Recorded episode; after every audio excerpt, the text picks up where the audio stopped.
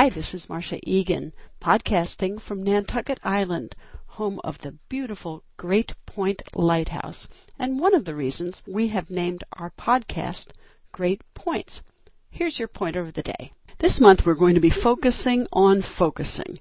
And I truly believe that your ability to focus is going to give you a success advantage in your world, however you may define success.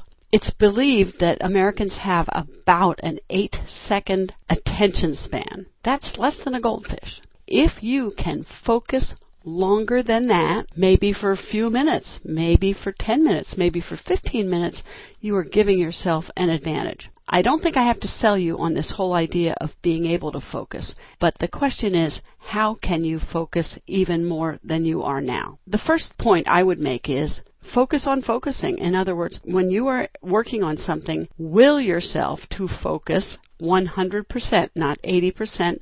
Don't be thinking about other things. Will yourself to focus 100%.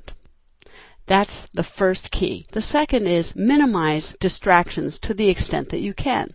In other words, turn off your electronica, shut your CRT down, anything that might take you away from what you're doing if your desk is set in a fashion that you can see everyone walking by, try to turn your another way. All these little things that can draw you off can get in the way of your focus.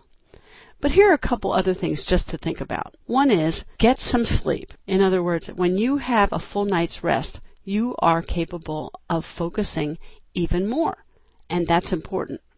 Another thing is to have the sleep routine and this is part of investing in your sleep. The, the more your body has the same biorhythms and circadian rhythm, the more you're able to focus. Another thing is to just turn it off. Don't be attached all the time.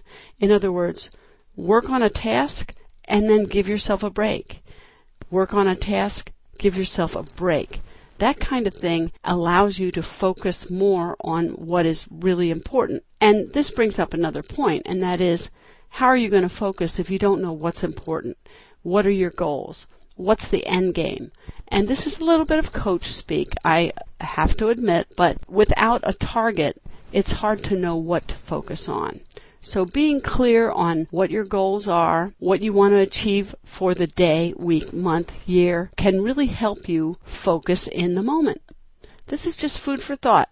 We're going to be blogging about this and podcasting a little bit more, but September is the month of focus and I hope you'll join me in it and work on focusing even more than you are now.